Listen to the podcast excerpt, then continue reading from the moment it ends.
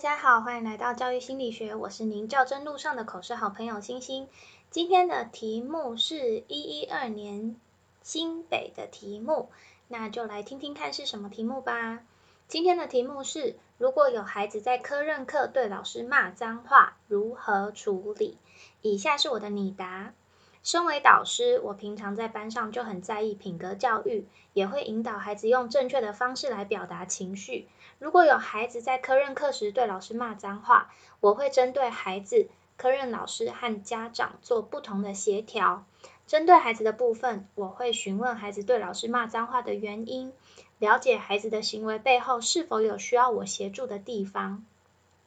虽然孩子对老师骂脏话是不对的行为，但是这么做的原因有可能是因为他遇到了一些自己无法解决的困难，才会用这样子的方式来表达情绪。所以我会先向孩子了解事情的经过以及他骂脏话的动机，在了解之后，我会跟孩子讨论解决的办法，并鼓励孩子主动为了自己的不礼貌向科任老师道歉，寻求原谅。另外，我也会用这次的事件与全班孩子讨论，引导全班孩子用适当的方式处理当下遇到的困难。针对科任老师的部分，我会私底下询问老师事发的经过，看看是否与学生的说辞一致。在了解事情的状况之后，我会向科任老师道歉，请老师再给我的学生一次机会。也会让科任老师了解我针对孩子的处理方式，跟科任老师建立合作关系，共同引导孩子变好。那针对家长的部分，我会在孩子回家之前跟家长说，孩子在学校有这样子的行为产生，告诉家长我跟科任老师的处理方式，并请家长私底下协助留意孩子是否会继续使用这样不恰当的语言或行为与他人做交流。我也会跟家长约定，我的用意不是希望孩子呃家长处罚孩子，而是希望家长之后能担任观察者的角色，避免孩子养成说脏话的习惯。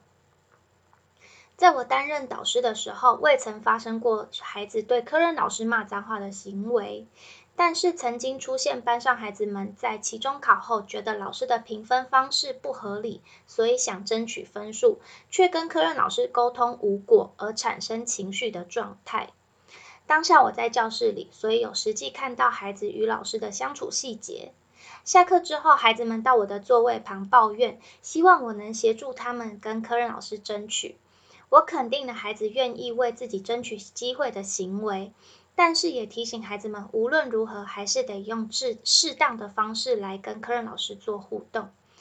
那私底下我也有去向科任老师致歉，希望他能谅解班上孩子想为自己争取的情绪。后来那那些对科任老师没礼貌的孩子，有主动去跟科任老师道歉，也得到了科任老师的原谅。而家长沟通的部分，我则是向家长肯定了孩子的主动与积极。并希望家长能持续引导孩子用正确的方式跟他人相处。所以，我认为身为导师，如果我的学生在科任课上对老师骂脏话，我会先了解孩子的动机，鼓励他解决困难，并提醒孩子要为自己的情绪行为负责任。